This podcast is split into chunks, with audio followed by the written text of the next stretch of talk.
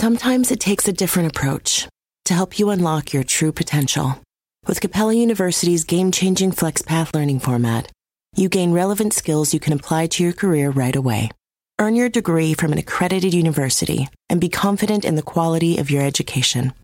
Imagine your future differently at capella.edu. Capella University is accredited by the Higher Learning Commission. Learn more at capella.edu/accreditation.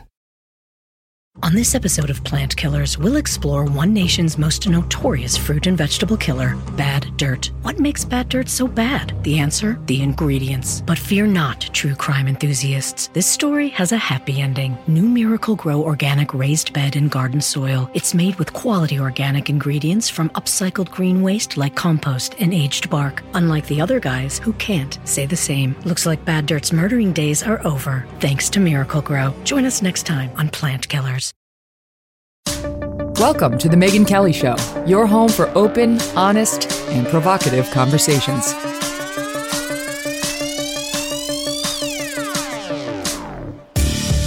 Hey everyone, I'm Megyn Kelly. Welcome to The Megyn Kelly Show. Well, another big win for Chicago's teachers' unions, not notably for the students. No school today for students in our nation's third largest school district.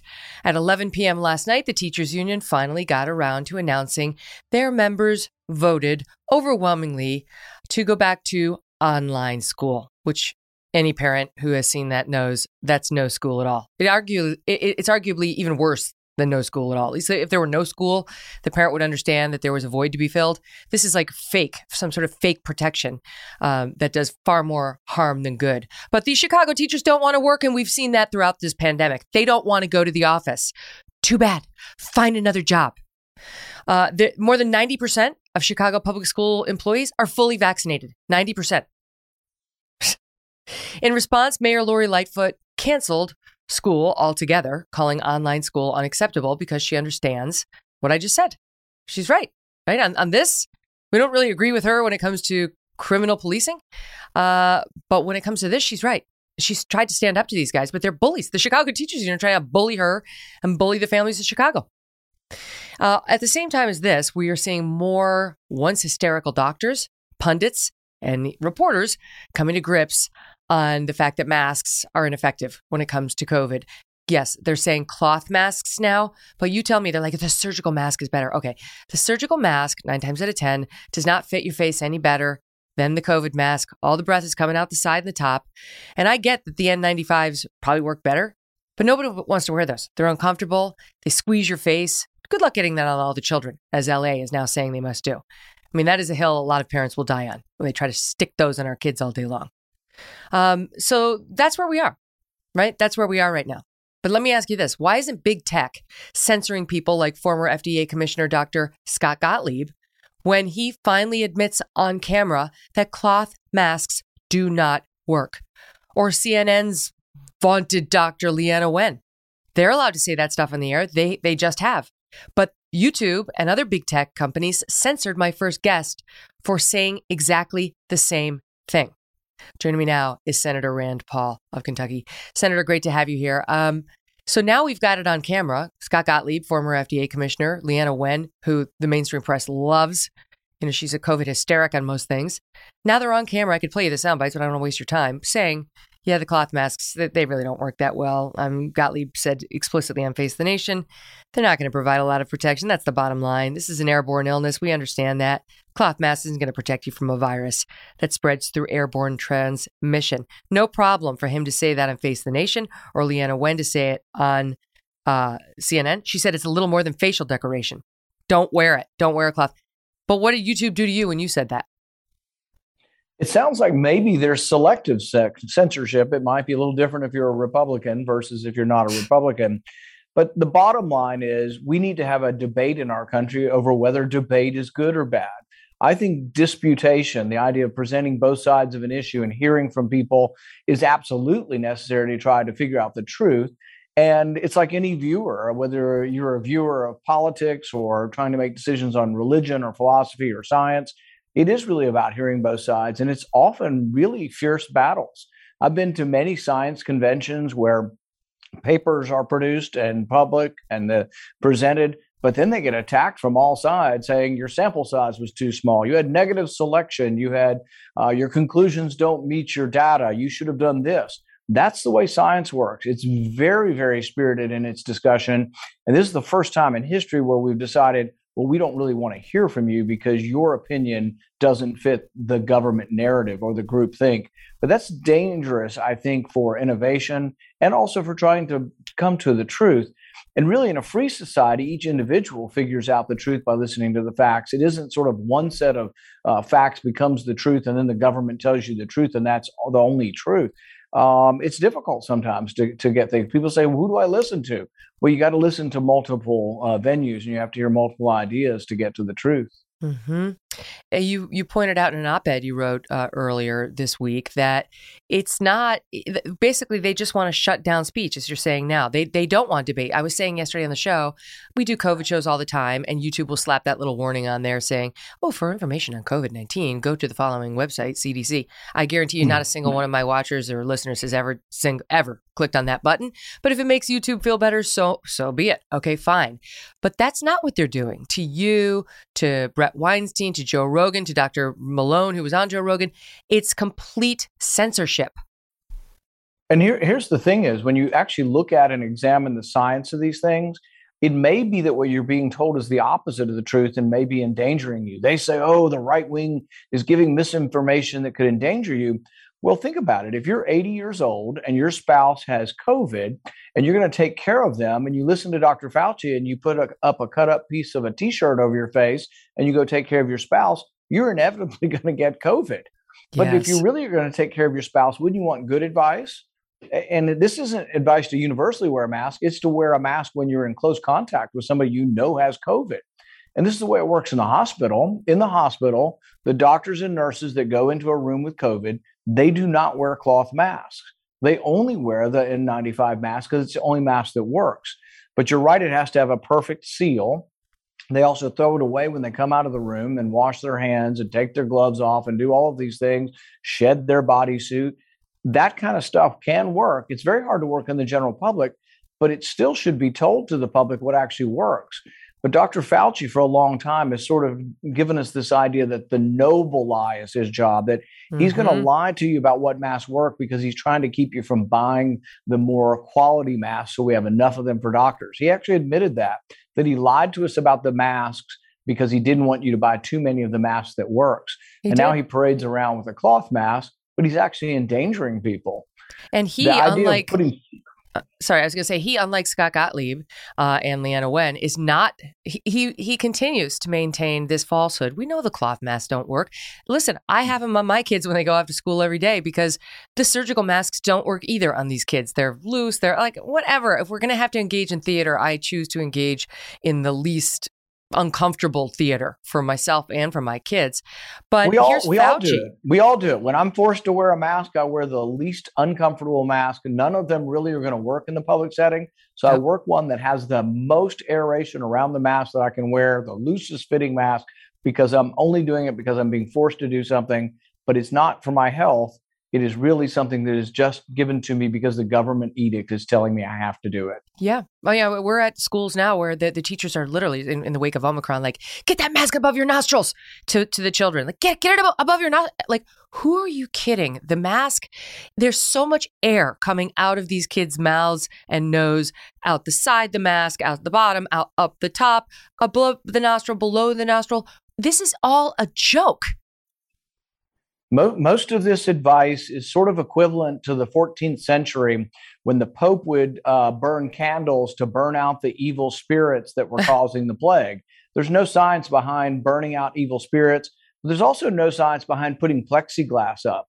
Even the the ridiculousness right. of having these students six feet apart with these shields and the plexiglass around their desk uh, MIT uh, scientists looked at this and they said actually your best friend when you're in an enclosed area and the virus is spreading by air is actually ventilation.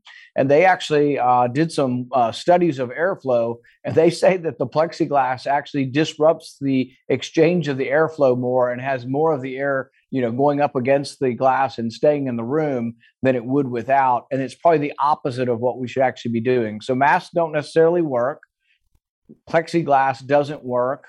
the whole idea of six feet probably makes no sense either. Even Gottlieb has admitted if you stay in the same room with somebody, whether you're six feet or 30 feet away from them, it's really your length of time in the room.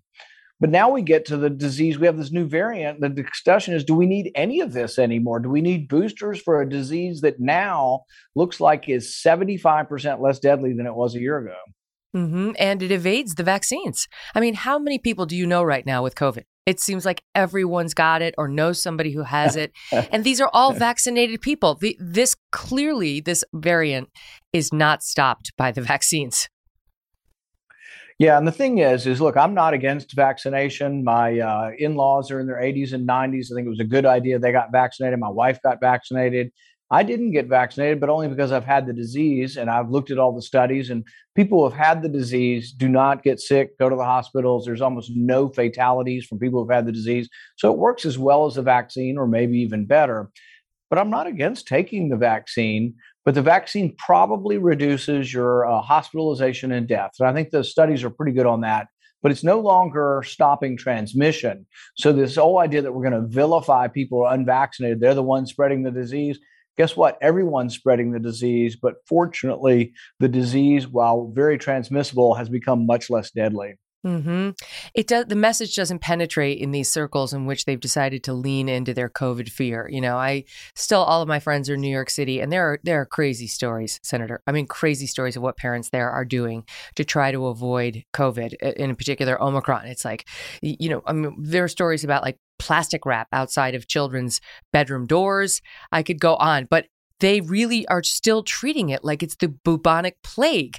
And that to me is that that scares me because while the wheels are starting to come off the public health messaging, you can see Fauci starting to waver on some things and some Democrats and some members of the media in these blue blue cities, people are hardcore. But this is why the truth has to continue to come forward and we have to continue. The longer I've said and the more I've said that cloth masks don't work, even someone on CNN finally said it. So the truth does matter if we say it long enough and loud enough. For kids and for schools and for masks, large whole countries don't wear masks. Sweden, 1.8 million kids, they don't wear masks.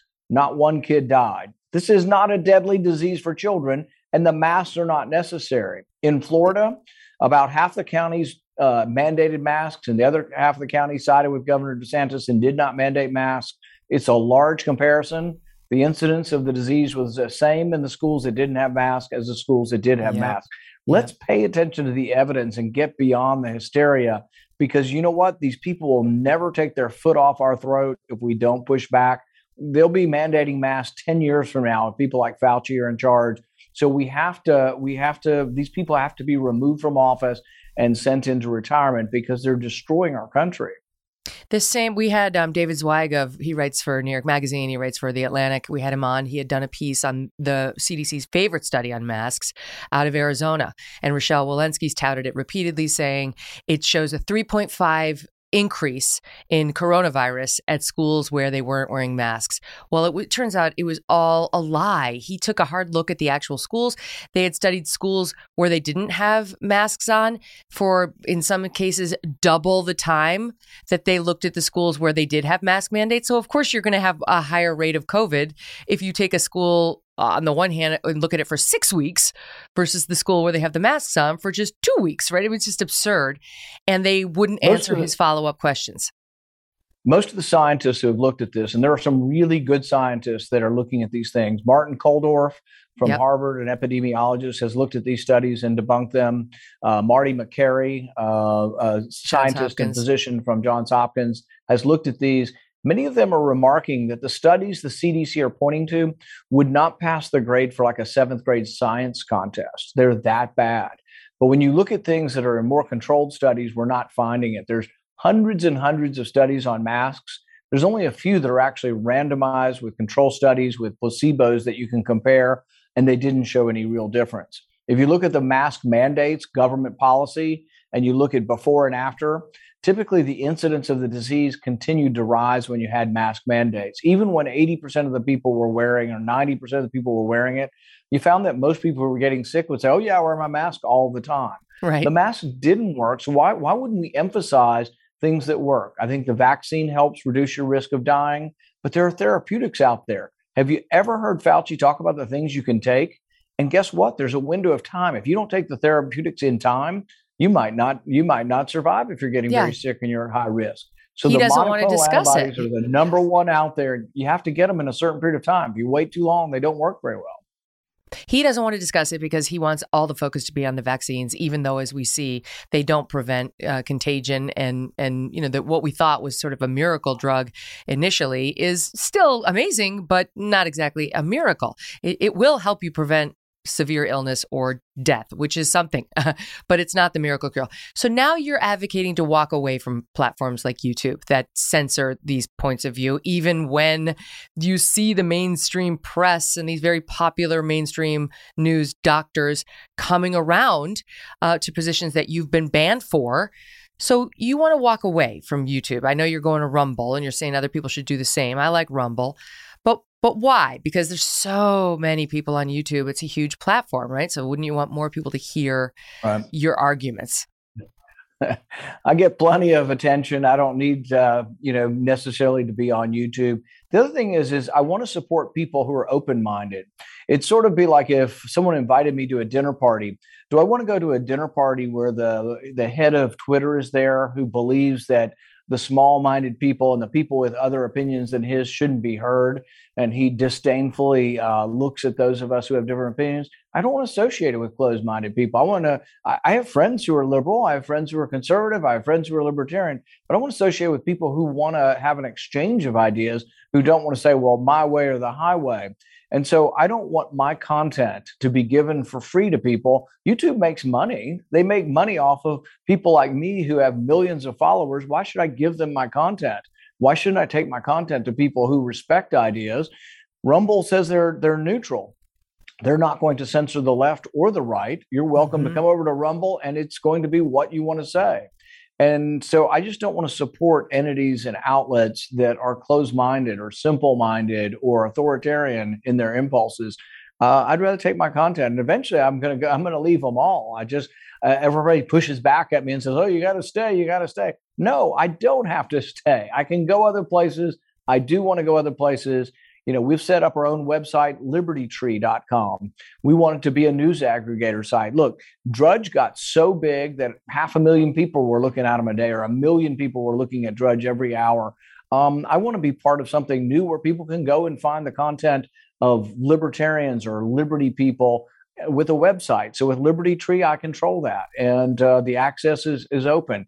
There can be competition, and competition will make these people finally behave. They'll quit censoring us when they leave them, but we shouldn't go over there and beg and say, "Oh, please be nice to us and please let us back on," and you shouldn't ban us. It's like just tell them all to take a hike. Let's go someplace mm-hmm. where we're where we're better received, where people want to associate with us. Right. I mean, I love it because I have to say, I doubt you know you or I are changing minds on Twitter. Right. It's like those people have already made up their minds. It's like why not just go have a discussion where you can have it mm. full throatedly and and both sides is not a problem. Right. Like they enjoy hearing from both sides well, I always joke. I got 3.4 million people following me on Twitter, of which about 3.3 million of them hate me. and so, um, you know, it's kind of fun to go there sometime and exchange things. I like the form, and I think the form can be duplicated. That is short, pithy comments with links to longer articles. And it, it becomes a news aggregator in the sense that you're not putting all the articles you read, but say, oh, I read this great article, you know, that talks about natural immunity, and you link to it. But that can be done in other forums. But I promise you, they will not pay attention. And I, am not a big fan of government telling them what to do. Frankly, the guy from Twitter, the CEO, that arrogant, whatever you want to call him, who says you we're private and we can do whatever we want, we can censor you. He is right. The First Amendment allows you, if you own Twitter, to do what you want. He can censor all of us off and he can kick us off, but that doesn't make him an admirable person. It makes him a small, closed minded person who I want nothing to do with. He has every right to kick me off of Twitter if he owns it, but I've got every right not to give him any of my content. I don't want the government to regulate him. I just want nothing to do with people like that. Mm, I feel like I have a strong libertarian streak in me, and I know this is what you're all about. Your dad is all about this. Living in these times, watching these overreaches from big tech to big government, schools, and so on, it must be driving you crazy. I feel like it's driving me crazy. I'll I'll, I'll give you the last word. Well, it is, and we do have to push back because it, it, like they always say on the left, every crisis is not to be wasted. They've taken this crisis, they destroyed our electoral system by making it less valid and all through the mail, and they want to do more to it right now with this crisis. They're taking away our personal liberties. So we have to push back. Our country is great because we're largely left alone. And that's what I'm all about. Let's keep government out of our lives. And if we can do that, I'll be happy. But I promise you, it doesn't, ha- it doesn't happen without a fight. Mm, and we're in it. Senator Rand Paul, always a pleasure. Thanks for coming on. Thank you. Uh, coming up, we're going to be joined by Josh Rogin of the Washington Post. He's always an amazing guest. You know, he wrote the book on COVID, how it got started, challenging the narrative that had been fed to us by the Chinese. He's here to talk China and COVID and much, much more. Don't go away. Attention. If you owe the IRS, this is an important announcement. COVID relief is over and the IRS is ramping up like never before, sending out millions of collection letters to start 2024. Do you owe $10,000 or more or have unfiled returns? Now is the time to act. The IRS can garnish your wages, seize your property, and they can even take your home or your business. Don't let the IRS take advantage of you. It's time to call Tax Network USA. Their team of experienced tax lawyers has already saved over $1 billion in tax debt for their clients. They know how to negotiate with the IRS and can help you too. Visit tnusa.com or call 1-800-245-6000. Again, that's 1-800-245-6000. Don't wait until it's too late. Take control of your tax situation today with Tax Network USA. 1-800-245-6000. Call now. It's another morning, and you're all set for work. You grab your coffee, head out the door, and your car decides today's the day it won't start. Panic sets in. You're not just late, you're stranded. Get ahead of unexpected car repairs before they strike with CarShield, the most trusted vehicle protection company. For almost 20 years, CarShield has saved millions of drivers from repair nightmares with low monthly plans that cover up to 5,000 major parts and systems, like pricey transmission and engine repairs and check engine light mysteries. Visit CarShield today at carshield.com/carlson. Plans include unlimited miles, 24/7 roadside assistance, help with flats, lockouts, and rental car options. Save 20% and get a free quote by visiting CarShield online at carshield.com/carlson. Don't wait for the next surprise. Choose peace of mind with CarShield. Go to carshield.com/carlson and save 20% today.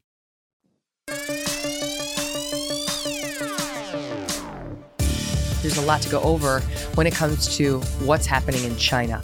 The Beijing Olympics are weeks away, and millions of people are currently locked down under insane, life threatening conditions because of China's zero COVID policy.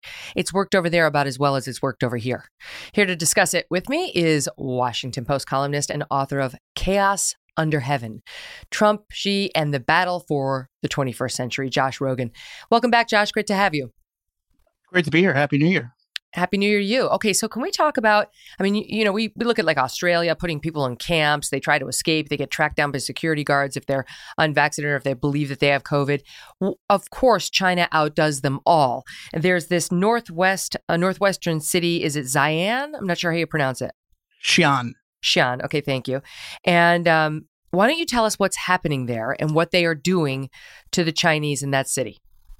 Yeah. Well, to be sure, you know, uh, having ridiculously overbearing and over controlling uh, anti-COVID policies is not the the sole uh, domain of autocracies. As you just pointed out, there are a lot of countries in the Western world that are doing things that don't make any sense, either politically or scientifically, uh, including in this country, to be sure.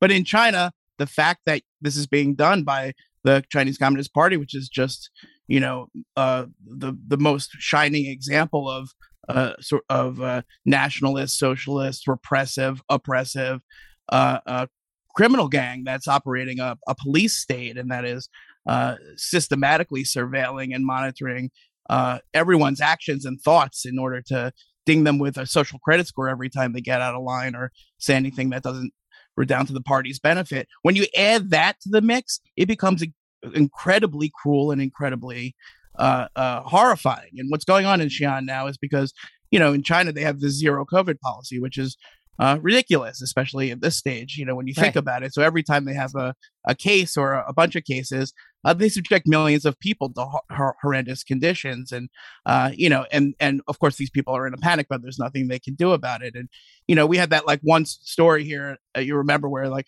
oh, there, oh, can people get into the hospitals and the gunshot wounds? And it turned out to be a, a, a, a bad story and everyone Yeah. got you know all- got you know got mad on Twitter for two days. But think about in China where actually it's true that people are locked down to the point where they don't have food and uh, women are having miscarriages because they can't be admitted to the hospital unless they have a negative COVID test. And you know that's the that's not to say again that you know we, we've done everything right, but it's to say that when you add that kind of system, that kind of oppression to to this kind of authoritarian behavior that we're seeing here, uh, it's really, really ugly. And that just shows you the extreme, extreme example of some of the things that we're seeing in our own societies. There was an article, um, it was from CNN talking about exactly what's happening there, where they have uh, this is this lockdown in Xi'an is of 13 million residents, strictest and largest since Wuhan, which sealed off 11 million people in early 2020. Um, so they originally told folks that don't worry, you're going to be able to um, get food supplies. The, the food supplies are abundant, no need for panic. The first few days of the lockdown, each household was allowed to send one designated person out to buy groceries every two days. But as the cases continue to rise, uh, they further tightened the lockdown measures, requiring all residents to stay at home unless permitted to go outside for mass testing. Well, how are you supposed to get food? Mass testing doesn't give you food. On Friday, footage emerged on Weibo, which is like their big so- social search engine, um, Right. of a man being beaten by COVID prevention workers at the gates of a residential compound when he tried to enter with a bag of steamed buns. The video, which immediately went viral, immediately went viral, showed the buns scattered on the ground as the man fumbled. People t- traveling 60 plus miles to try to get food. And so, like, this is nuts. And, and and what are we doing? We're like, yay, Olympics, so much fun. Don't worry, we won't send any diplomatic officials, but yay, China. Right, right. And just think about that's the part of the story that got out. You know, Weibo is heavily censored. Everything is heavily censored. You know, I I, I read one firsthand account of a Westerner uh, reporting from Xi'an, who's credible, who uh, wrote that uh, what's actually happening is that if anyone gets tested positive in your whole building, they take everyone in the apartment building. These are like big Soviet block buildings, and they move them out to a quarantine against their will for God knows how long. It's grotesque to have a, a, a an Olympics uh, in the middle of all of this horrendous repression, and that what the oppression repression is meant to do, uh, what the Olympics is meant to do, is to legitimize legitimize this regime uh, while they commit a genocide against Muslims, while they commit uh, horrendous atrocities against students and protesters in Hong Kong and crush the free press there. And if this is what's getting out of Xi'an, God knows what's actually going on on the ground. And when you Mhm. apply that to the Olympics, you've got a situation in Beijing where we really can't trust anything that they say about what's going on with the health situation there because they're lying about this stuff all the time. Meanwhile, it's like once you've decided to overlook genocide, you know, who, who cares about a little starvation? It's like, uh, eh, mm. right, we get I mean, that's where we desensitized to it, but Yeah. it's but it's horrendous. Um, and not to mention what's happening with uh, the tennis player, right? Uh, I forgive me, Pen. uh, I always get. Peng, Peng Shuai. Okay, I never want to mispronounce Peng Shuai, but she's been effectively disappeared. And even though they're giving us these propaganda videos of her saying, "I'm I'm here and I didn't nothing, no one did anything untoward to me," there are real questions about whether we're ever going to see her again or whether she's just going to disappear slowly but surely over the weeks and months to come. Right. Well, it's even worse than that, Megyn, because what happened was the International Olympic Committee uh, helped the Chinese Communist Party produce a propaganda video, essentially a hostage Yeah. video, where they pretended to have a what they said was a free uh, interview with Peng Shuai, where she's clearly under duress, and then they trot this out to tell us that everything's fine and we should just shut up about it. And you know, the Women's Tennis Association, to its credit, said absolutely not, and they canceled all of their events in China.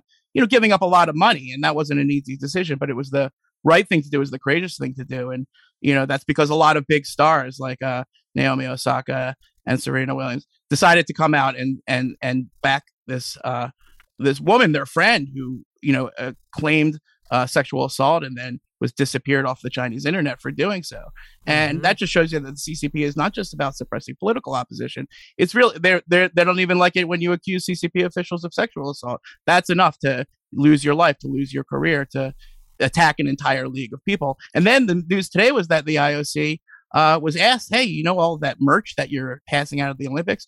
Uh, was that made in? Uh, well, it was made in China. We know. Was that was there slave labor involved in all of that? Mm-hmm. Are you mm-hmm. giving athletes from all over the world slave labor produced goods to put on their backs and they refuse to answer they refuse they, they never answer uh, they might be the worst they might be worse than the un human rights council i mean honestly this is a corrupt pathetic organization that always takes the wrong position it's horrendous there there's no dictator uh, or despot that they won't uh, rush to defend and you know so you know the biden administration okay well they did this diplomatic boycott i guess that's better than nothing. It sends a symbol, but it doesn't really stop the genocide. And now you have all of these uh, groups all over the country, all over the world, really saying, okay, well, we need to do more. And I think what you're going to see is a broad based campaign first to divest uh, from atrocity linked goods in university endowments. And, you know, uh, I, I know you know this, Megyn. These, these college kids, they're the only non-corrupt people left in our system. You know, they're the only ones who aren't, you know, beholden to Nike or their mm-hmm. or their Disney movie contract or some sort of, you know uh, uh, Apple product that that requires them to shut up about the atrocities, and so they they're organizing a nationwide, school by school uh, divestment uh, uh, campaign, and I think that that's something. And then you have you know all of these corporations and these uh, media organizations. What are they going to do? Are they going to all you know sponsor these Olympics, which is essentially giving oh, money to you. the party? I'll tell you. Uh, so for, on your first point, uh, you, we just read a letter from a Yale uh, student saying we need yes. to divest our, our, Yale endowment from this country. You know, where where is Peng, where what are they doing with respect to human rights? And by the way, the IOC, I should also mention, they were supposed to meet with a group that wanted to ask about forced labor in China. They were like, mm, don't really want to, but I guess we will. And then they then they said, no, we're not meeting with you. Uh, first, they said, well, we'll sit there for an active listening session only. We won't be sharing any information with you about whether we are relying on slave labor for some of these clothes and goods. And then, as they got closer to the meeting, according to the New York Times, the IOC pulled out entirely from meeting with them saying, We're not engaged, we're not able to engage in a dialogue at this time as a result of our differences in approach. We have, we have differences in approach, and therefore there will be no listening by us to you. Um, okay, right? Like that, we're not surprised. But I do have an answer for you on what American corporations are going to do about the problems in China when it comes to covering the Olympics. And I give you the the example of the the very brave NBC Take a look at, and this is for I'll describe it for our listening audience, at um, how they are sort of the, their banner to, to promote the Olympics, which they cover and host um, in terms of its broadcasting uh, on American television. It's got Beijing written mm, Um, as big as like, well, any normal human might need a little microscope to, to find it. Right? I can't even see it from where I'm sitting on my desk. It's just the Winter Olympics in big letters with Feb 3rd in even bigger letters and a teeny tiny over on the right. It's almost like one of those trademark signs. Beijing. Right? It's like, so yeah. say it loud, say it proud. You know, what's so ridiculous about that is that, you know, when the foreign journalists petitioned for to the Beijing Olympic Committee to, for basic access, right? There's an Olympics happening. There's hundreds of journalists in China all the U.S. journalists, Washington Post journalists were kicked out, but they were trying to cover the thing, trying to fight, figure out if it's safe, what the rules are, you know, what's going to happen. And, you know, the Chinese government told, told them all to pound sand. So even as they take the money from the international uh, media organizations, they're treating them like crap. They're not even upholding, you know, basic press freedoms surrounding this games, which the the media is and the U.S. corporations are partially funding. So we're giving them the money and taking the abuse. It's a it's insult to injury, and of course they they do it because they can get away with it because no one stands up.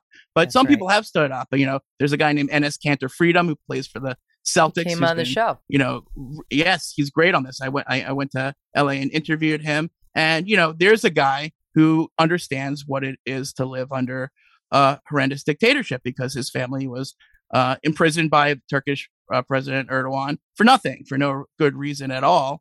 And uh, so he doesn't care. You know, he he he's he's willing to sacrifice, and you know he's willing to put his uh, morals above his pocketbook. And the opposite of that, of course, is LeBron James, who won't uh, you know would never ever ever say anything about who actually want, goes out of his way to defend the CCP and criticized Daryl Morey for tweeting about Hong Kong, criticized yep. Enes Kanter, and accused Enes Kanter of trying to quote unquote steal his energy because you know LeBron James can't understand that somebody might do something for someone that's not them, that's not in their own interest for the benefit of another group of people. You know that and actually sacrifice. Uh, he assumes it must be in Enes Kanter's self-interest, but of course it's not. Enes Kanter Freedom could lose his career over this, and he's come to terms with that. And I think you know more and more people are stepping up, and you know Congress passed a bill to prevent slave labor products to come from coming to our shores. Mm-hmm. You know, the Biden administration tried to fight against it. They actually they opposed it secretly until I exposed them, and then they turned around and they're like, okay, fine, we support it. And you could be sure that they're going to try to play games when they implement it, because this is what happens uh, when people are trying to make excuses for a genocide or look away. Uh, but you know, the other thing is that there's all of these survivors and all of these people who are, making it out, and uh, their stories are real and their stories are. It's so crazy because they're they're much more worried at the Biden administration about making sure we refer to uh, women who g- give birth as birthing peoples uh, than they are about the Uyghurs with forced sterilizations, Peng Shuai, what happened in what's happening, you know, in these forced labor camps. They don't care. Like and then they and never mind what happened in Afghanistan to young women and girls over there and what's still happening. So a crisis we're ignoring um, because you know we're so focused on domestic politics and uh, zero COVID here too, right? We're so focused on our own zero ridiculous goals of zero COVID. Um, but this same organization wants to lecture us on human rights uh, while they happily look the other way. They don't care if they, if if American businesses buy from or sell to uh, companies that use slave labor. They don't care. Yeah, I mean, the Biden administration is split. There are some people who do care, and there are some people who don't care. And the problem is that you know they see human rights advocacy as a complicating factor in U.S.-China relations, rather than what they should see it as, which is the advantage that we have. In other words, if you just think about it, you know, the thing that the Chinese government hates the most is when you point out their genocide and the reason that they spend billions of dollars to propagandize everyone. that engages in genocide really hates that. Just like yes most genocidal regimes don't like it when you uh, focus on it you know? And they should not like it because it should be embarrassing because it's a one of the worst human rights crimes of our time. And you know, the Biden people see that as like a problem, right? If you're John Kerry, you, you think, well, if we focus on that, then they're not going to cooperate with us on climate change or Iran or whatever else it is that uh, we think we need them to cooperate on, which they're probably not going to cooperate on anyway because they don't mm-hmm. care about that stuff because, you know, they're building coal plants. So they're not trying with slave labor. So they're not going to be a climate change champion either way. Okay. Mm-hmm. And once the Biden people realize that, that, and some of them do and some of them don't, to be fair, uh, they'll realize that actually the best thing you can do to fight, uh, you know, the threat of the Chinese Communist Party is to rally people who don't want to live in a world where genocide is the norm, and that kind of unites everybody. It unites Democrats and Republicans. Actually, it unites Americans and Europeans. Not like nothing really does anymore. And and I it also think about the people in the region who see that, and all people who live under dictatorships are like, okay, are we just gonna is, are we just gonna have genocides for the 21st century? Is that just what's gonna happen, or is someone gonna stand in the way. So I think, you know, the, and this kind of goes back to the COVID thing too, because, you know, there's a lot that China still hasn't done in terms of telling us what's going on with the coronavirus origins. And, uh, you know, the Biden administration claims to want to know, but they haven't lifted a finger. They've buried the investigation. They never bring it up anymore, even internally or, or with the Chinese. And here's another thing you can think, oh, well, wow, that's going to really make US China relations tense. Well, that's completely the wrong way to think about it. The the, the right way to think about it is that no, no, no, this is first of all something that's really important for our national security. And same thing with genocide. Like we can't live in a world where genocides are okay because eventually that will come back to haunt us. Eventually that will pose a threat to us where we are once the world is full of genocidal regimes that don't care about what we say or what we do.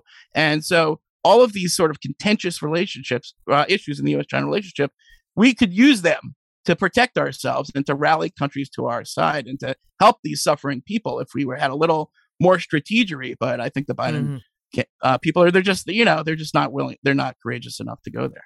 No, they're they're too busy not solving things like the supply co- uh, crisis and the inflation crisis, and you know not. Well, that's another thing. Think about the supply chain crisis. Fourteen hour know. pileups resolved. Right. But the supply chain crisis, think about that.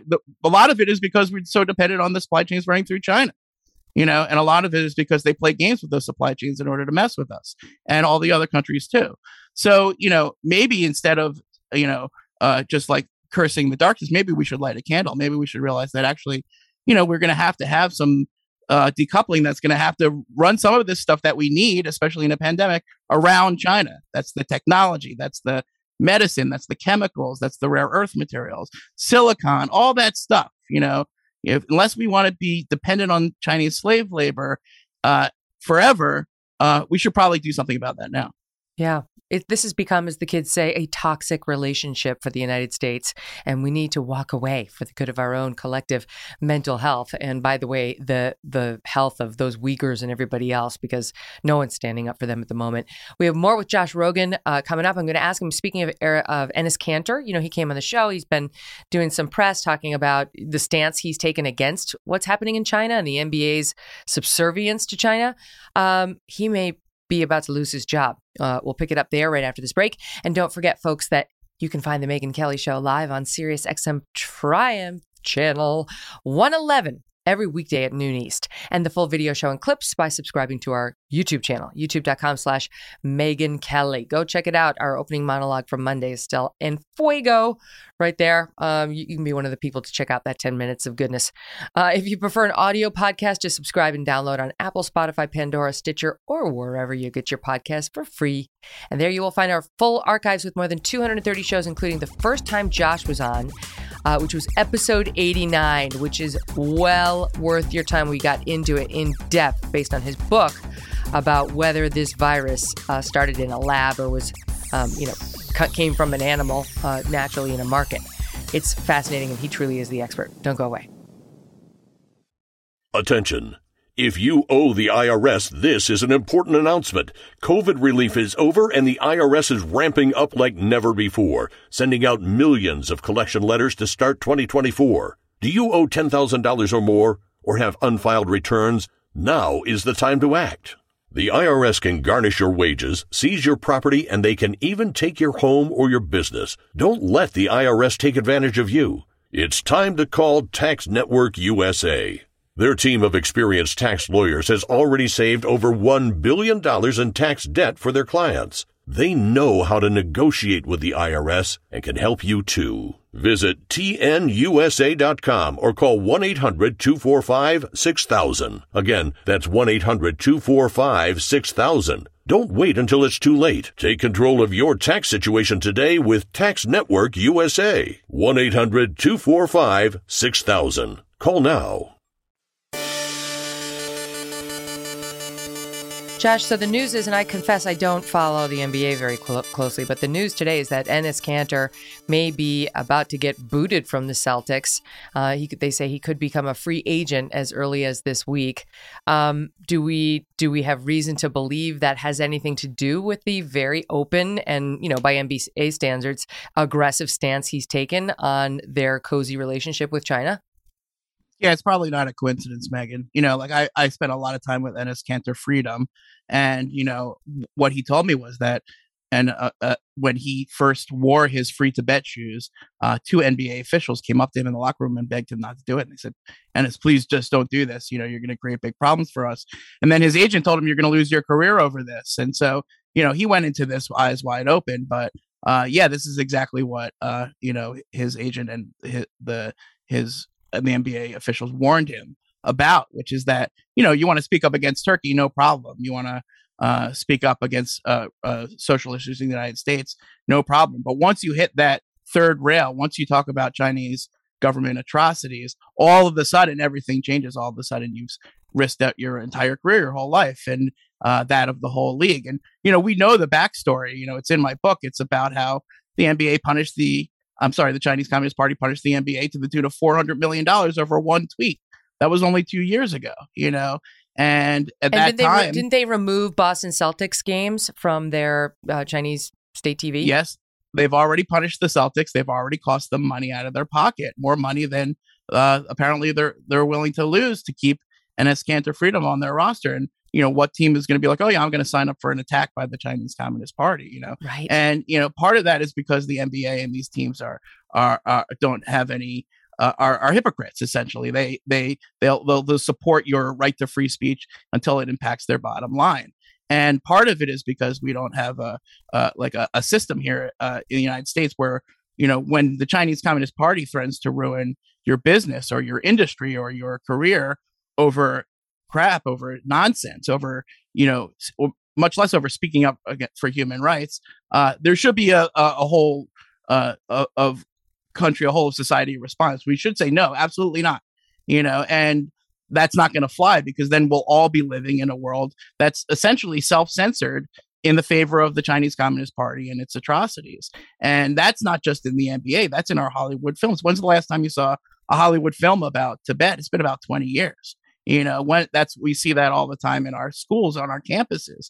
You know, it, we see that all the time in our tech companies. We see that all our time in our Wall Street firms, and uh, we see it in our politics too.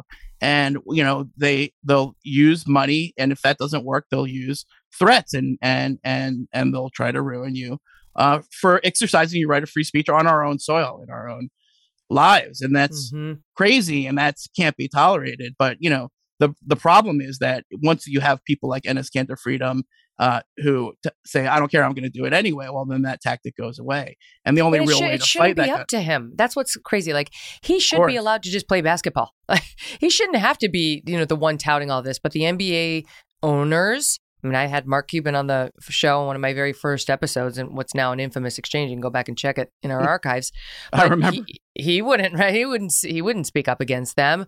Um you know daryl morey right? You saw him. He he got yeah. shitstorm rained down on him for one single tweet about hong kong. Um, adam silver the commissioner he's shown absolutely zero appetite for it. So it's like Enes is sitting there like hey you know there's a whole thing. It's like genocide. Remember the whole you go to dachau or you go to one of the concentration camps out of um, you know hitler's nazi germany uh, eh, or the surrounding regions and all you see is that never again never again never again never again right? People are supposed to speak up. They're supposed to stand up when they see something like this. And the NBA is like, oh my God, my sneakers are so nice. You should buy some right. too. These are amazing. Silent silence favors the oppressor, right? Neutrality in the face of atrocities favor the oppressor. That's Elie Wiesel. I'm paraphrasing Elie Wiesel. And, yep. you know, and, you know, people like Enes Kanter who are uh, immigrants to this country, you know, he's a, a Turkish Muslim immigrant who became a citizen and changed his name to freedom because he believes in what America stands for around the world. He thinks it makes a difference around the world. He knows it because his father was imprisoned for running afoul of the dictator Erdogan. And, you know, eventually he was freed. But the point is that if that can happen in Turkey, if it can happen in China, well, it's coming to a neighborhood to you pretty soon. And, you know, the NBA, Adam Silver, when he got into the soup, he went to for advice to Joe Tsai, that the owner of the Brooklyn Nets, who was like the co-founder of Alibaba, you know, who's not wow it was totally in the wrong on the wrong side of the genocide issue, you know, and it, it gave him, you know, so the, all of these American companies and schools, and they, they they have to listen, you know, when people like Enes Kanter Freedom say we understand what evil looks like and we have to stand on the other side of it, and everyone has to do that in order for it to work. And so, yeah, and Enes Kanter is paying a uh, Enes Kanter is paying a, a, big price, but he's he's doing it uh, for a reason. Is because he knows what happens when we remain silent. It's worse. Yeah, but unlike you know somebody like Colin Kaepernick, who stood up, I will give him this. He stood up for something he, he purported to believe in, um, and then landed on his feet with hundreds of millions of dollars from Nike. Right, Enes Kanter Freedom will not be getting a Nike deal is in particular will not be getting a Nike deal, right? So once he gets booted, if he gets booted off the Celtics, uh, phase two for him is is a lot less clear. Exactly, it's economic coercion and it's political coercion, and it's being done on our soil, and uh, it's anti-free speech. And yes, if you're going to support the free speech of Colin Kaepernick, then you have to support the free speech of Enes Kanter Freedom. If you're going to support Enes Kanter Freedom talking about Turkey, then you have to support him talking about China. No ifs, ands, or buts about it. What do you make of? Um, I, you had an article recently talking about how the Chinese are becoming more emboldened. They're testing us. They're testing us. There was an article in the Wall Street Journal recently talking about it in a different way too, saying they are becoming more emboldened. They're doing some sketchy things over there. Real huge government reaches into you know the way you refer to whatever. It's basically trying to crack down on kids and technology use. But you say they're testing us, and we better stand up to to that test. How so? Right. This is really important. I'm really glad you brought this up, Megyn, because, you know, we're one year into this Biden administration. And, you know, for a lot of China hawks uh, like me, you know, there's some things to like and there's some things to criticize, to be sure. But overall, you know, it seems like the people in control of the Biden policy know that, you know, we have a problem here. But the question is whether or not they think that solving the problem means working with China or working with all the other countries around the world that are trying to stand up to China, but also defend ourselves together, because that's what it's going to take, because it's the biggest, richest country in the world, and it's run by a mafia organization that's committing a genocide. And so I'm in that latter camp. I think that you know, we focus way too much in Washington and are like, oh, are China U.S. China relations good or bad? Are they warm or cold? Are they getting, you know, are we up moving upward or downward? Is it too tense? Do we need to cool it off? Should we cool it? You know, is it too cool? Should we heat it up? And all of those things are nonsense because first of all, none of them can be measured, and second of all, they all place the success of the policy of the strategy in the hands of our adversary. And the Chinese know that and they can turn up that dial of, oh, things are too hot. Now you got to back down. Things are too cold. Right. And so, you know, what they've, the, what they've been doing recently is every time we do something, it doesn't matter what it is, Uyghur sanctions, tariffs, you know, uh, trade restrictions, uh, uh, um, you know, technology restrictions, call it a genocide. Uh, they overreact. They throw a huge tantrum. And this usually uh, in many cases includes sending a lot of planes and bombers into the air yeah. and doing a lot of other ridiculous things like that and yelling and screaming and wolf warrior diplomacy and you know uh, you guys are the real genociders because of the american indians or whatever you know or cutting I mean? somebody's mic in the middle of a live interview but anybody who's the parent knows that if you respond to the toddler's tantrum with you know by acceding to his demands what you get is more tantrums josh thank you so much as always for your insights love talking to you Thanks for being here. Up next, turning to a doctor who says nearly everyone was a fan of him until he spoke out about vaccine mandates. Now he's out of a job. Attention. If you owe the IRS, this is an important announcement. COVID relief is over and the IRS is ramping up like never before, sending out millions of collection letters to start 2024. Do you owe $10,000 or more or have unfiled returns? Now is the time to act. The IRS can garnish your wages, seize your property, and they can even take your home or your business. Don't let the IRS take advantage of you. It's time to call Tax Network USA. Their team of experienced tax lawyers has already saved over $1 billion in tax debt for their clients. They know how to negotiate with the IRS and can help you too. Visit tnusa.com or call 1-800-245-6000. Again, that's 1-800-245-6000. Don't wait until it's too late. Take control of your tax situation today with Tax Network USA. 1-800-245-6000. Call now. You're cruising down the highway, windows rolled down, tunes blasting from the radio. You're in the zone and living the dream. Suddenly, your car sputters, coughs, and throws a wrench in your whole day. Tow trucks, repair bills, the dream turns into a nightmare. Don't wait until car trouble steals your peace of mind. Visit CarShield now at carshield.com/carlson.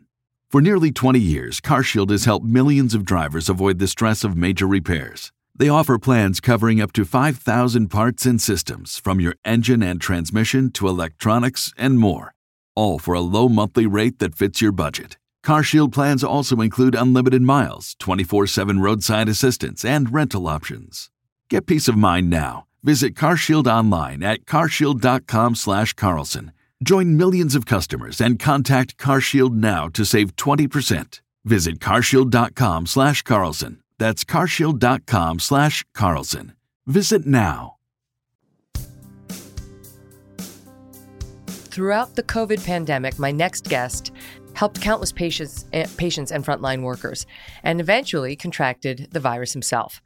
But when it came time to get the vaccine, Dr. Aaron Kheriaty couldn't do it. He didn't think he needed to.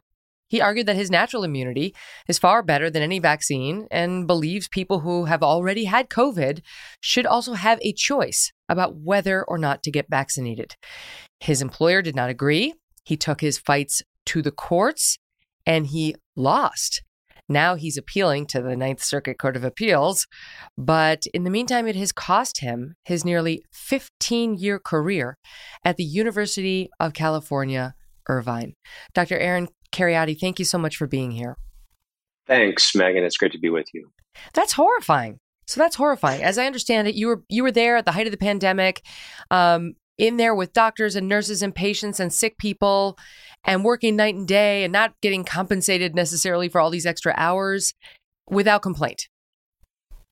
That's right. You know, you're lauded as a hero one year, and then the following year, uh, you're seen as a threat to the health and safety of the community and summarily fired. So I've spent my entire career at the University of California, did my residency training there, and then joined the faculty uh, right afterwards. And I've taught for 15 years in the School of Medicine. I think I was the only faculty member that directed courses through all four years of the medical students' training. So I was deeply involved with our medical students. Uh, I ran a residency training program at the Department of Psychiatry for several years. Uh, before I took over as the program of uh, the medical ethics program director.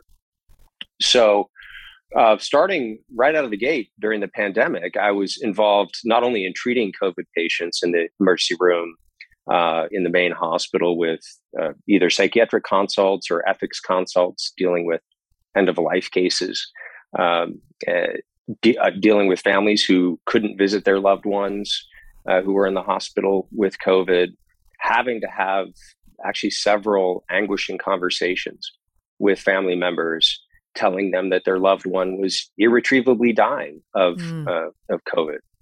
And so I I was on the front lines. I saw the worst that this illness could do. I have no doubt that uh, elderly and other people with comorbidities who are vulnerable to this illness, um, you know, are at significant risk of of bad outcomes if they contract it.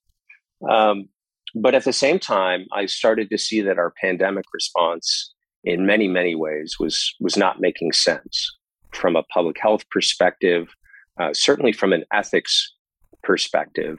Uh, we began taking a kind of all or nothing approach to almost all of our pandemic response measures and vaccines are a good example of that. So again i was i was eagerly waiting uh, for a safe and effective vaccine back in 2020 uh, in 2021, I served on the Orange County Vaccine Task Force. I helped the University of California develop our vaccine allocation policy. You might remember uh, earlier last year when the vaccines first came out, there were more people that wanted them than we than we had a vaccine supply for, at least in the first uh, couple of months. So there were ethics questions at that time around who ought to be first in line to get the vaccine. Do we vaccinate uh, the people who are most at risk of bad outcomes from COVID, the elderly, or people with co occurring conditions? Or do we prioritize healthcare workers to make sure that we have enough of them uh, to, to be able to treat um, people with COVID? So there were, there were important questions to work through there, which I helped both the, our county and the university as a whole uh, contend with. I advocated very publicly in the Los Angeles Times that the poor and underserved not be deprioritized for vaccine access early in the pandemic if they were at high risk of bad outcomes from from COVID. So I sort of lived and breathed this pandemic for two years straight. Well, let me let me just jump in here and ask you a question. When you were treating patients back in, at the height of, you know, when things were unfolding, the quarantine, spring of 2020, clearly you weren't vaccinated. We didn't have a vaccine, but and I know you didn't contract COVID until later. I think it was January of 2021. No, I I contracted COVID back in uh, July of 2020. Okay. Um, and so, it, right, so it, was actually community later. acquired. Yeah. It okay, okay but, was, but here's, here's my question. So after you had COVID in July of 2020 and other doctors and nurses around you presumably were getting it back then too, mm-hmm. did anybody say um, you shouldn't either either before or after I should say you're you're you contracting the virus? Did anybody say you shouldn't have access to patients? No, a- absolutely not. Of course not. Um, I mean, after I had COVID, the, the science clearly showed that I was the safest person to be around.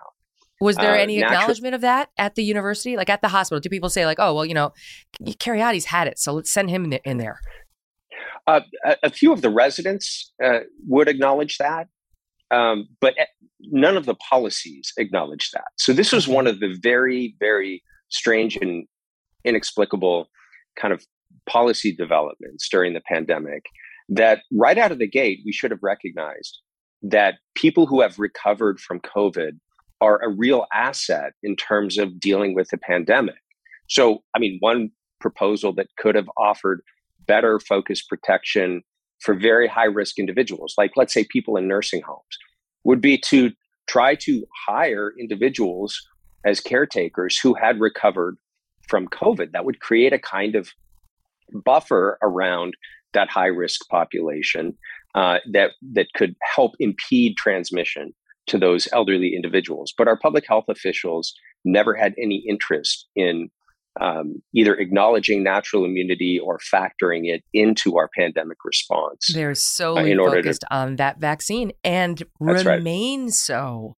So, you being a doctor, you get COVID, you recover from COVID and you don't think you need a vaccine. I mean, we kicked off the show today with Senator Rand Paul. He's also a doctor.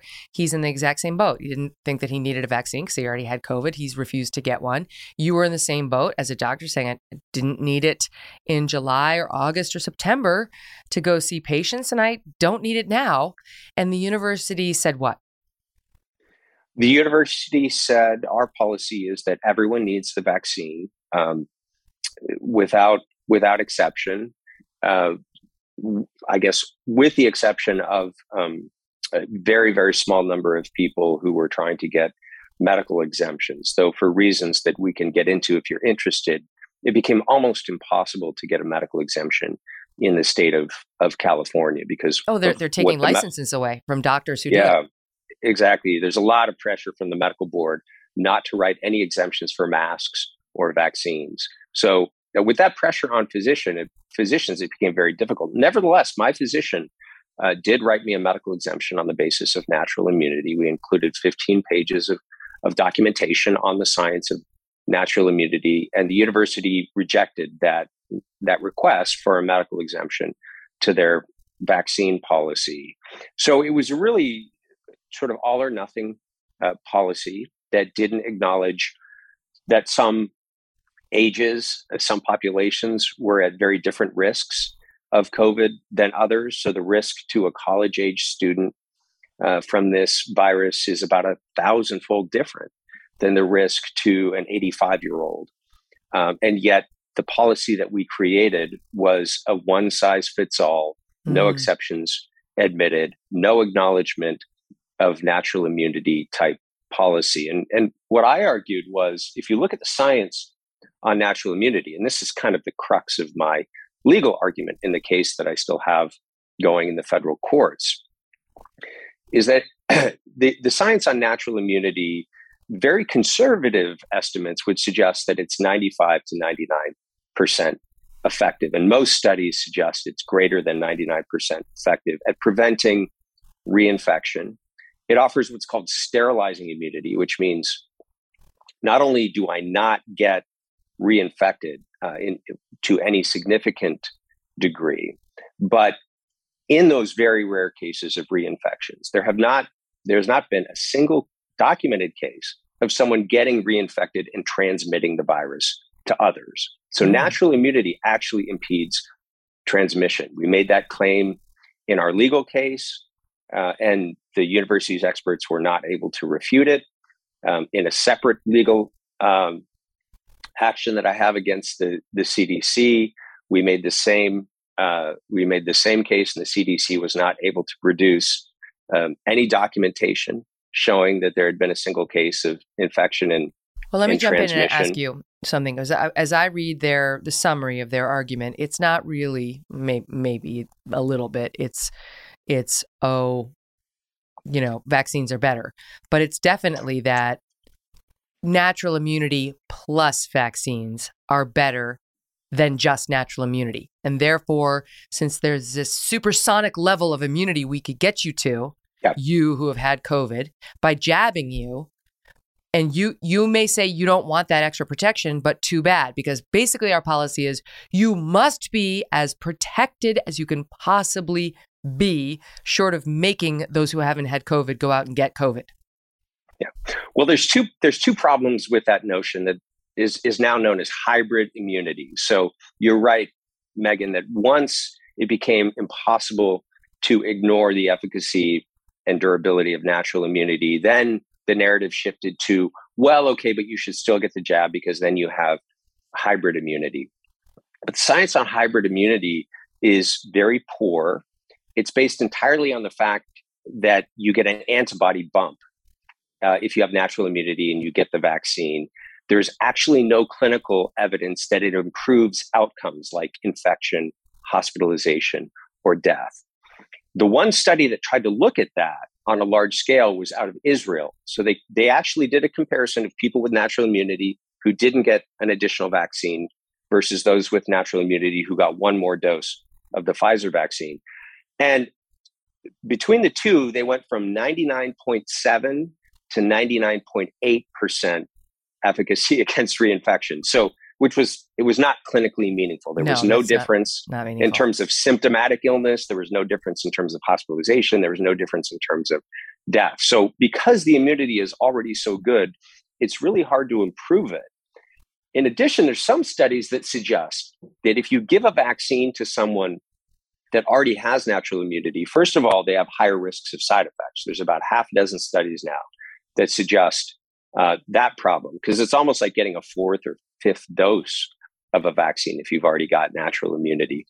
Um, and there's some studies, and this has not been proven yet. It's still it's still a working hypothesis, but there's at least some suggestion that it might actually impair your immunity by focusing your immunity, uh, taking a very broad immunity that should be effective against new variants, and focusing it just on the spike protein from the Mm. original wild type strain, which the virus has evolved beyond that now. Um, so th- there are plenty of reasons to think that people with natural immunity shouldn't get vaccinated. Now they can if they want to. I, I don't have any problem with uh, with someone looking at the information, looking at the data, and deciding that they already had COVID, but they still want the vaccine. Great. I've always been in favor of informed consent and informed decision making. I've never advised anyone that they'd not get the vaccine. What I've advocated for is for the right of informed consent, for the right of competent adults to make that decision for themselves. But we're not even acknowledging re- right now that natural immunity is worth much of anything, which isn't really informed consent. I mean, if you're somebody who's had it and you're deciding whether to get a vaccine, you should be told exactly what's real about your odds of getting it again or spreading it or dying of severe disease if you get it again, right? Like that's this is all part of informed consent. I know this is your point. But let me ask you because I, I asked my team, you know, I know the Israel study that's that this is the famous where Sanjay Gupta asked Fauci. He, he never gets asked Right. about natural immunity. Um, well, why don't we just play it so that we can refresh the audience's memory on this? This is where he asked him um, about this study showing that you're you're more protected against COVID if you've had natural immunity than if you've had the vaccine. Do you guys have it, my team? Okay, listen, listen. I get calls all the time. People say, I've already had COVID. I'm protected. And now the study says maybe even more protected than the vaccine alone. Should they also get the vaccine? How do you make the case to them? You know, that's a really good point, Sanjay. I don't have a really firm answer for you on that. That's something that we're going to have to discuss regarding the durability of the response. The one thing the paper from Israel didn't tell you is whether or not, as high as the protection is with natural infection, what's the durability compared to the durability hmm. Of a vaccine. So it is conceivable that you got infected, you're protected, but you may not be protected for an indefinite period of time. So I think that is something that we need to sit down and discuss seriously. I mean, first of all, that's so absurd because we know that the vaccines have a limited shelf life. That's why Right. we have to get boosters now and all that. I mean, the, the, the, he talks about natural immunity like that's a, de- a deficiency of it that the vaccines don't have. And that's dishonest. I mean, that's a dishonest s- suggestion. But but the thing I wanted to ask you about is there was a Johns Hopkins study, uh, November 23rd, 2021. By the way, that was Fauci in September claiming, oh, we don't know. Why don't you know? In September of 2021, why don't you know about natural immunity? Come on. Um, so, November 2021, Johns Hop- Hopkins large study on natural immunity. And what it claimed to show was that antibody levels against COVID 19 stay higher for a longer time in people who were infected by the virus and then were fully vaccinated. Uh, it says the study also suggested a longer interval between infection and first vaccine dose may enhance the antibody response. But they're saying this, Johns Hopkins basically saying it will significantly enhance your immune protection if you have natural immunity uh, to go get the vaccine? So, Megyn, it's very important to recognize that what that study was looking at was a lab value, antibody levels. And there's this assumption built in there that the level of my antibodies automatically correlates with my level of immunity. And that assumption turns out not to be true, as anyone uh, mm. who has studied immunology understands. Antibody levels rise and fall with exposure to vaccines, with exposure to the virus, with re exposure to the virus. And long term immunity is not conferred by circulating antibodies. It's impossible for us to maintain circulating antibodies to every pathogen that we've ever encountered.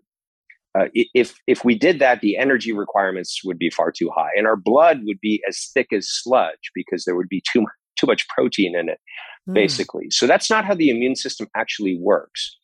Once the antibodies antibody levels rise, they gradually diminish, uh, whether it's from the vaccine or exposure to the virus or whatever. And long term immunity is conferred by cells in your bone marrow, B cells, that ramp up antibody production the next time they see the virus.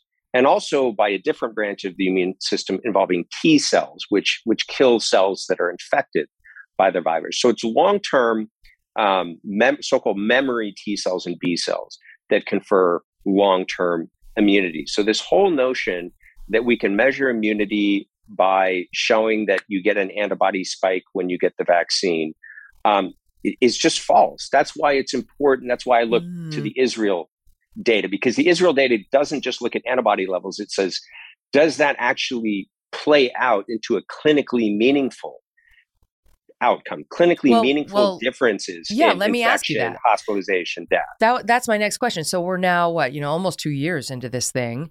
They yeah. have actual humans who they can ask. That's right. You, you had COVID.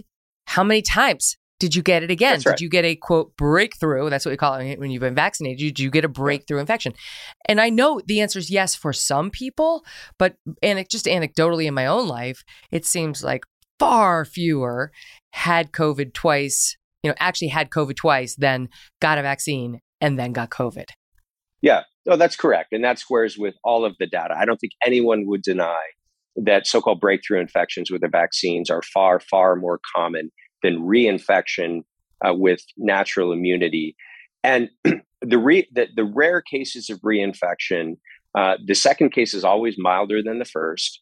Uh, far fewer hospitalizations, no recorded deaths from reinfections after, you know, two years into the pandemic. So we haven't seen natural immunity decline two years into the pandemic, uh, as opposed to the vaccines, which unfortunately uh, the vaccine efficacy starts to decline after about four months.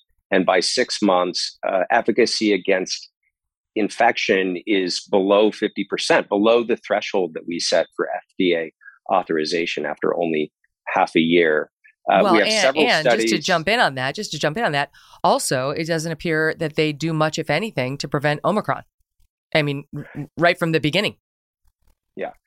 Omicron has been, I think, a, a little bit of a wake up call for people to understand that with or without the vaccine, natural immunity is our way out of this pandemic. Um, now, the vaccines still have some efficacy. I don't want to denigrate the vaccines. I don't think there's any reason to do that. Um, th- they still have some efficacy at preventing more severe symptoms and hospitalization. So people that are at risk, that's that's a good thing. How long that will last, we're starting to see those effects decline as well. Um, but regardless, many, many people that have been vaccinated, uh, many people that have been boosted are nonetheless getting infected with Omicron. Fortunately, most of those infections in the vaccinated and unvaccinated are mild. And what what's important for people to understand is that exposure to the virus in that way will create durable immunity and it will help you to move forward with some degree of hope that I don't need to continue living my life in fear. I don't need to continue fearing every person that I encounter as a potential threat to my health and well being. Um, because our immune systems are designed to deal with pathogens. The, the closest relative to SARS CoV 2, the virus that causes COVID, is the original SARS virus. And that virus uh, was the outbreak from that virus was now 17 years ago, almost 18 years ago. One of the interesting findings is that the natural immunity of people who got the original SARS virus is still good 17 years later. Wow. And in fact, there's some cross immunity against COVID.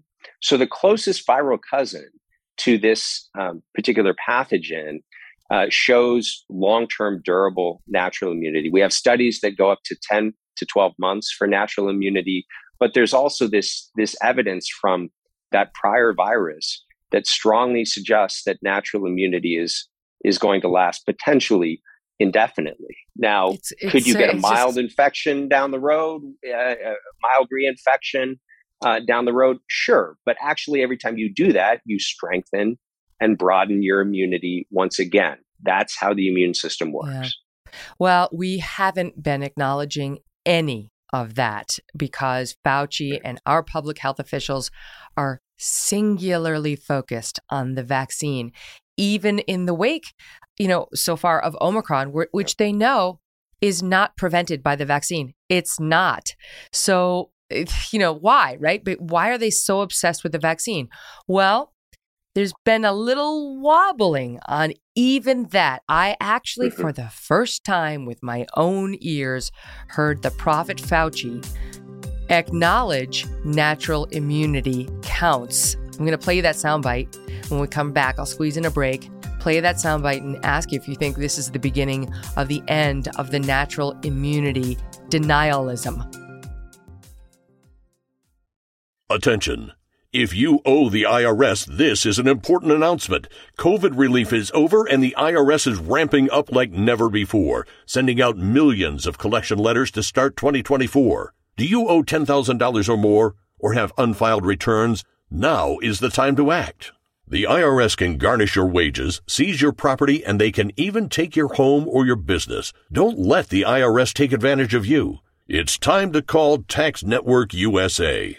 Their team of experienced tax lawyers has already saved over $1 billion in tax debt for their clients. They know how to negotiate with the IRS and can help you too. Visit tnusa.com or call 1 800 245 6000. Again, that's 1 800 245 6000. Don't wait until it's too late. Take control of your tax situation today with Tax Network USA. 1 800 245 6000. Call now. So, Doc, um, one of the reasons why you got demonized by your institution was this just single, like tunnel vision when it comes to the vaccines, but the vaccines, but the vaccines over everything. And what we've been told for the better part of two years, but even since Omicron, even since Omicron, the, the White House just actually came out and can double down on this story yesterday that this is a pandemic of the unvaccinated, right? And they don't care uh, that a lot of the unvaccinated have natural immunity. They just ignore that strain of the unvaccinated. Never mind the young who are are really not going to be effective spreaders of it or face much much danger from it. So listen to this. This is Biden. I want you guys to listen not just to him yesterday. It starts with him yesterday, but there's a soundbite in here where he actually promises. I had forgotten about this in July. You will not get COVID if you get this vaccine. Listen to this. continues to be a pandemic of the unvaccinated. The pandemic of the unvaccinated is a tragedy that is preventable. You're okay. You're not going to you're not going to get COVID if you have these vaccinations. The only pandemic we have is among the unvaccinated. We've been patient, but our patience is wearing thin, and your refusal has cost all of us.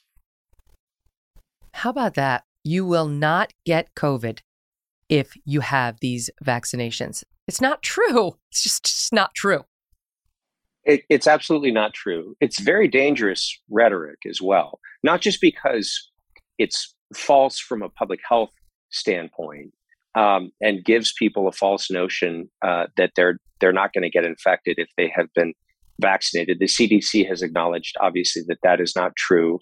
Um, at this point, I think everyone in the United States knows someone or has personally uh, gotten a COVID infection, um, even if they have been vaccinated. So there's just far too many cases of this to continue denying it publicly like that. Just last week, I posted on Twitter, Megyn, some data from Ontario.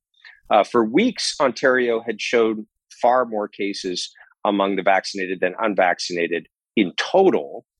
But the response to that was also uh, was always, yeah, but most of their population has been vaccinated. So proportionately, if there are some cases, they're going to affect uh, the vaccinated. But just last week, if you look at cases per 100,000, so rates of infection, the vaccinated and unvaccinated lines crossed. And so there are now more cases, not just in total, but cases per 100,000 uh, in Ontario, Canada, among the vaccinated than among the unvaccinated. So it's just wow. become impossible to, to maintain that claim anymore.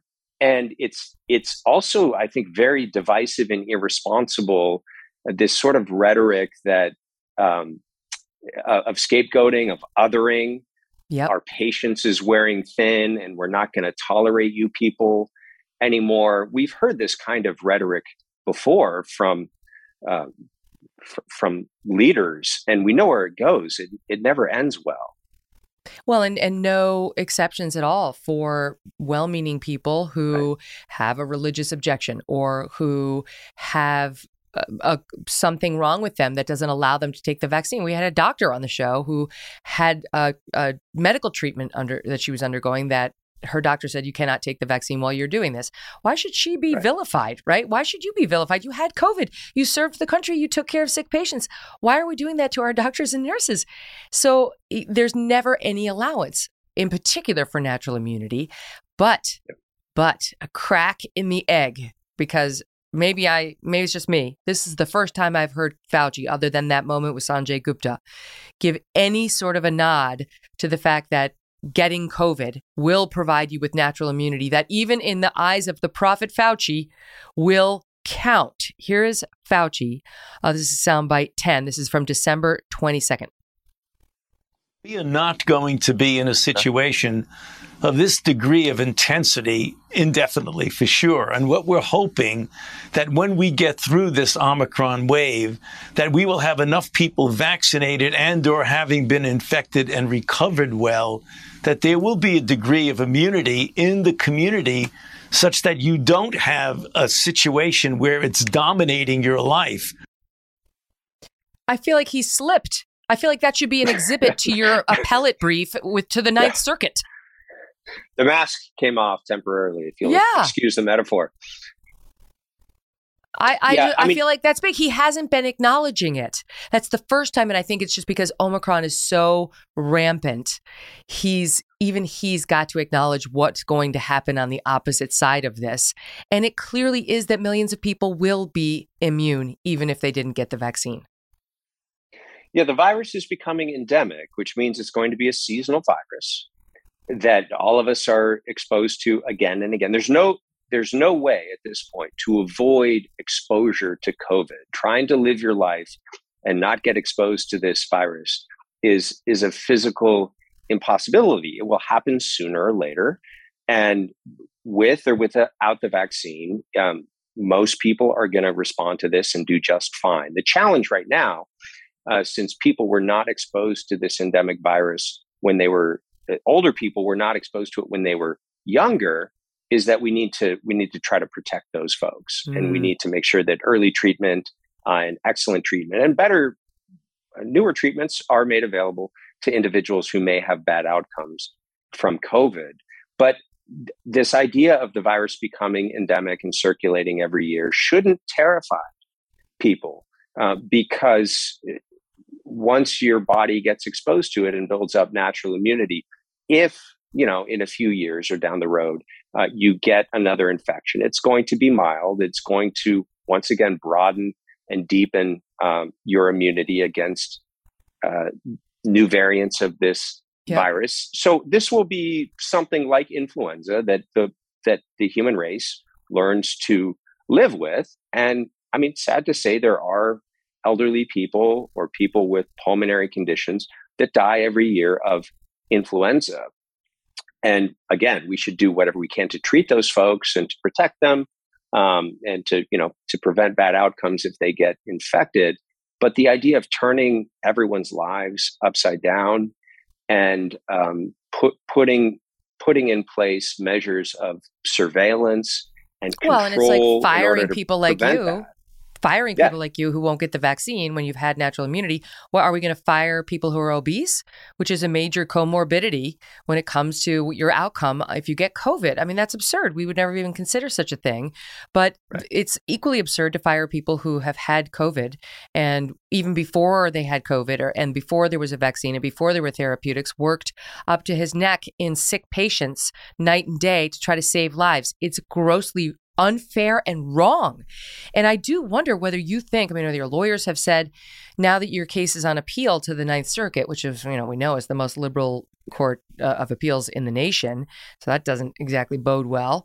Um, but now that we are in the midst of an Omicron surge, which is clearly more contagious than Delta, I mean, in defense of the people who are, you know, taking the other position before, uh, the vaccines, they seem to be no measure against getting Omicron. And they, they seem to maybe protect a little against Delta. And that seemed to be what the doctors were saying.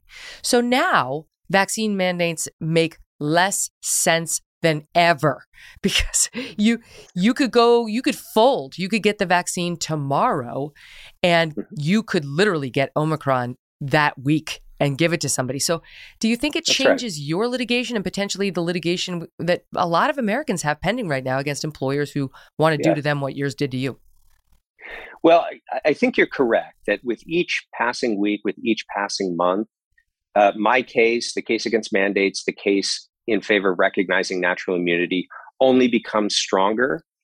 Uh, on the flip side, though, Megyn, I've been astonished at the the ability of elites, uh, public health officials, leaders to continue doubling down on a particular narrative even in the face of overwhelming evidence to the contrary. So, in terms of reading the tea leaves and what the court is going to do in my case, I don't know. Uh, what happened at the district court level was the judge um, didn't didn't agree with my claim that there was a constitutional right at stake. So I was making a claim under the Fourteenth Amendment that my equal protection was being denied because somebody who got the Johnson and Johnson vaccine which according to the company's own data right out of the gate was 67% effective against infection was allowed back on campus was allowed to go to work whereas i that had 95 to 99% protection was not allowed to go back that this violated my equal protection rights the courts um, disagree the district court disagreed that there was a constitutional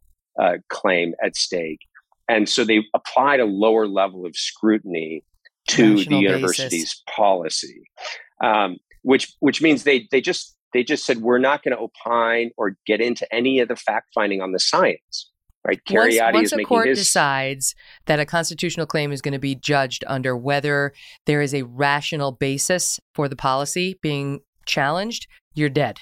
That's it. As soon as they decide Yeah. rational basis is the test they're going to apply, you've lost your constitutional claim, and that's what happened to you. You needed them to That's exactly require right. either Yeah. intermediate, it's called intermediate scrutiny or strict scrutiny.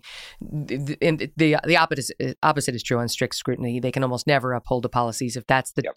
the framework the court loses. So you lost on the standard they chose to apply. that's that's absolutely correct you're sounding like a, a lawyer now Megyn you're clearly versed in this In another And life, rational- I, I was.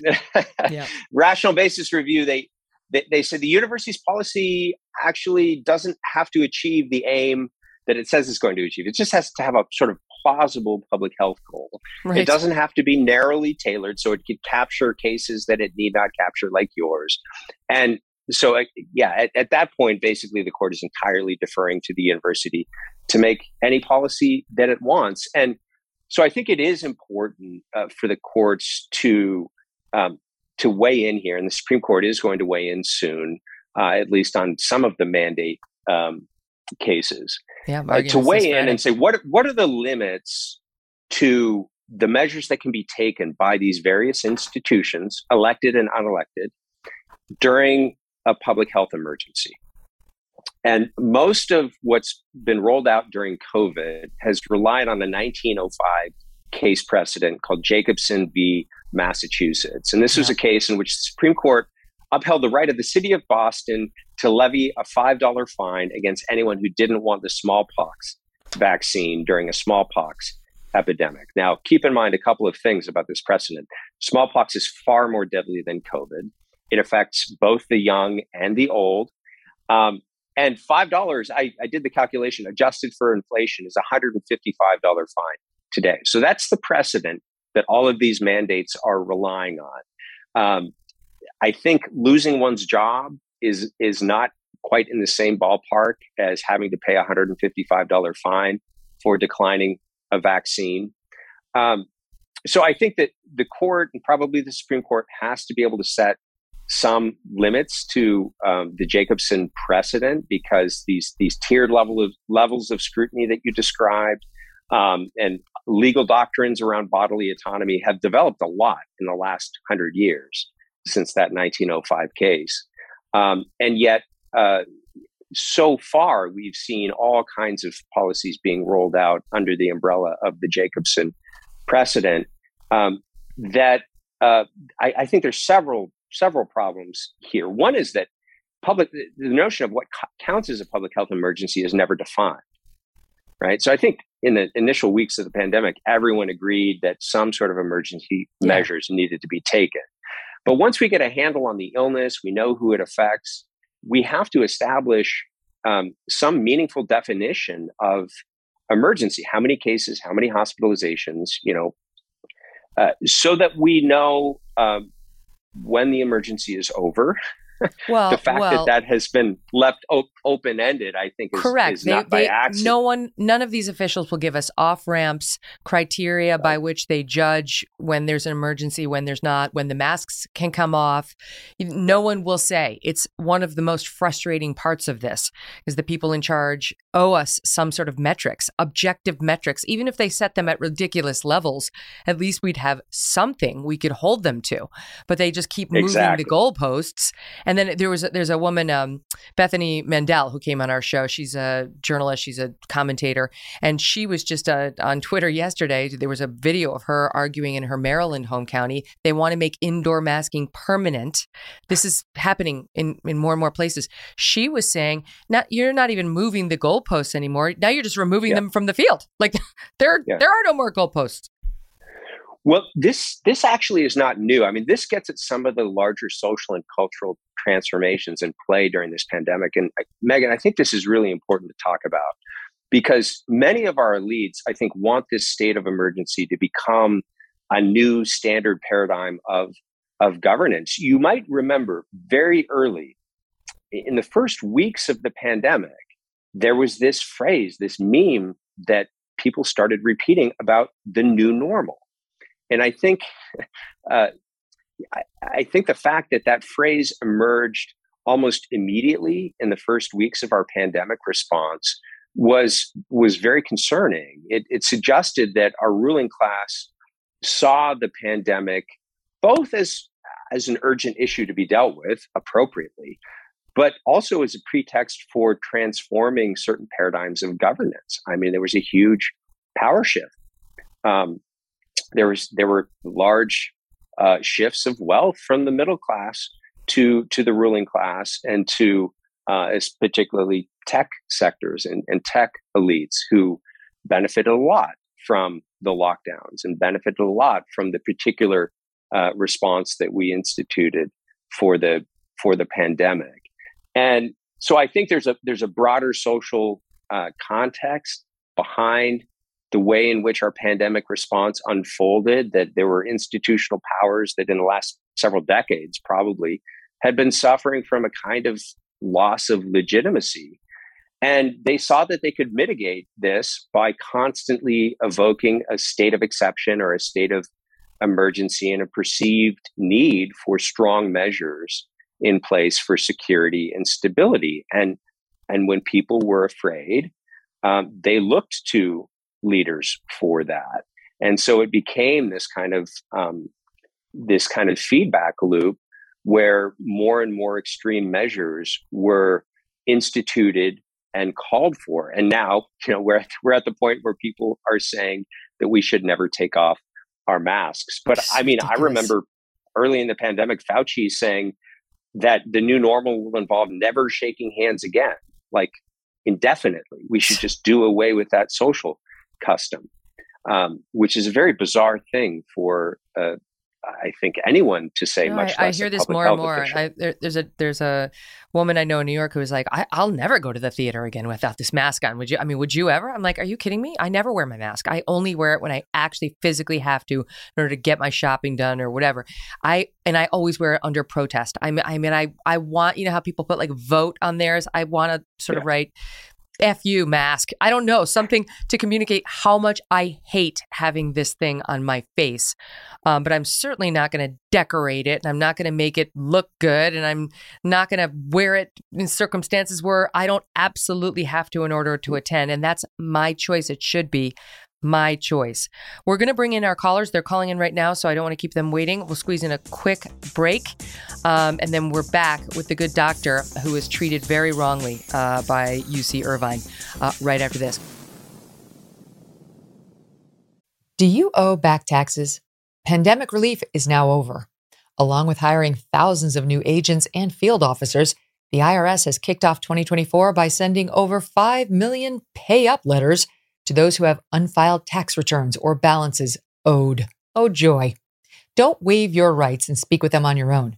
Tax Network USA, a trusted tax relief firm, has saved over $1 billion in back taxes for their clients, and they can help you secure the best deal possible. Whether you owe $10,000 or 10 million, they can help you. Whether it's business or personal taxes, even if you have the means to pay or you're on a fixed income, they can help finally resolve your tax burdens once and for all. Call 1 800 245 6000 for a private free consultation or visit tnusa.com slash Megyn. Aaron is staying with us for your calls, and you can find more um, from Dr. Kheriaty by by uh, checking out his blog, Human Flourishing, on Substack. And let me ask you, Doc, is that what you're doing now? Because I mean, before we get to the callers, I, did you find another job? Because you need a job. Yeah, I'm uh, starting a private practice, Doc One Health, in uh, Southern California. Pra- a practice run by doctors for patients, where you actually have have access to your physician directly. Um, I joined the Unity Project, which is organizing opposition to uh, vaccine mandates for healthy children. Uh, we've got a march that we're co sponsoring in DC, Defeat the Mandates, on January 23rd. Uh, we're going to have Robert Malone, Peter McCullough, Lara Logan's going to be there, Bret Weinstein. It's, it's a terrific lineup, and we're hoping to get a lot of folks out awesome. uh, for that as well. So yeah, I'm, I'm involved. get to the child ma- mandates, which is just, just yeah, they're right. at, they're nuts, um, but coming down. And now it's boosters. Now boosters are being mandated for yeah. your 12 year old in more and more cities. And there's so many questions about whether you should do that.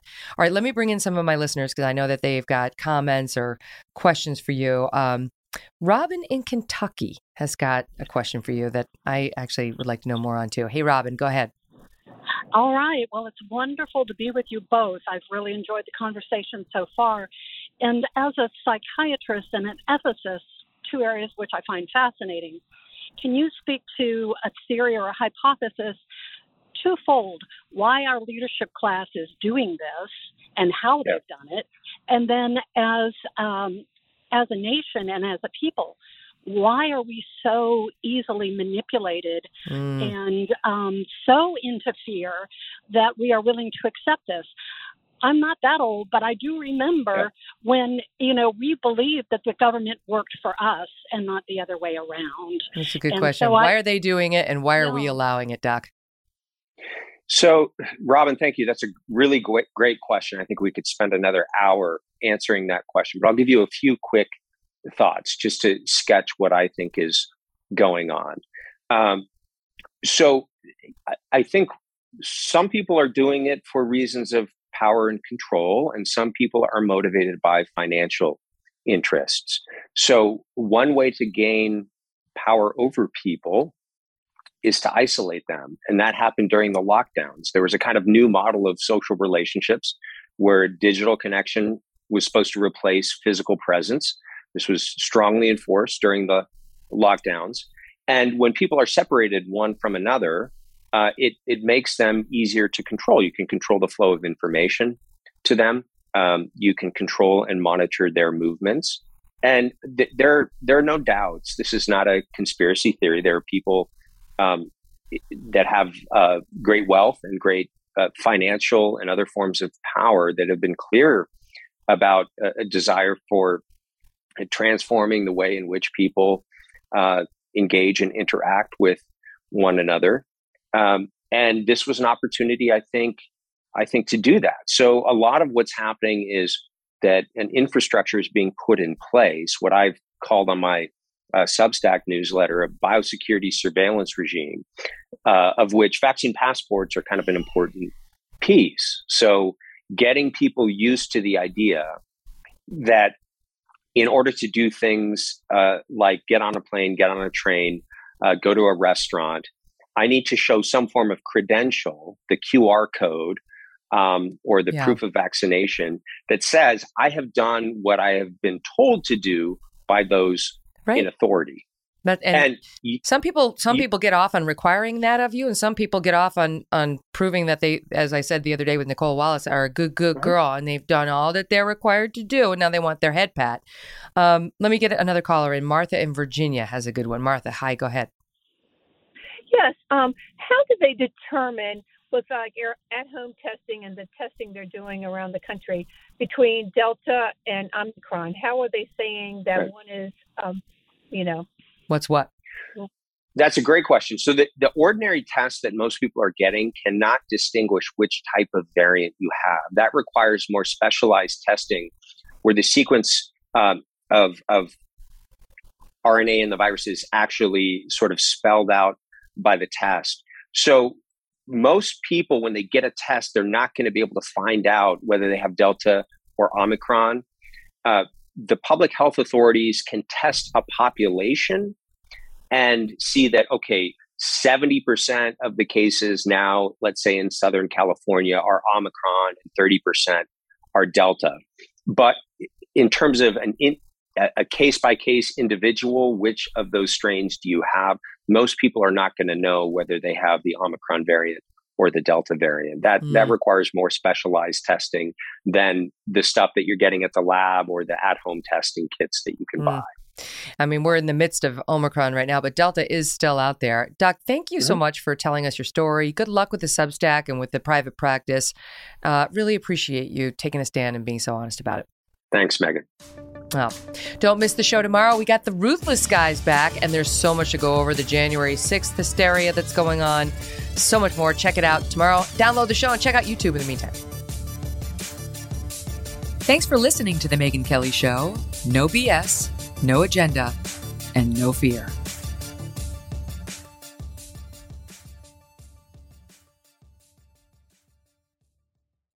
Capella University is rethinking higher education.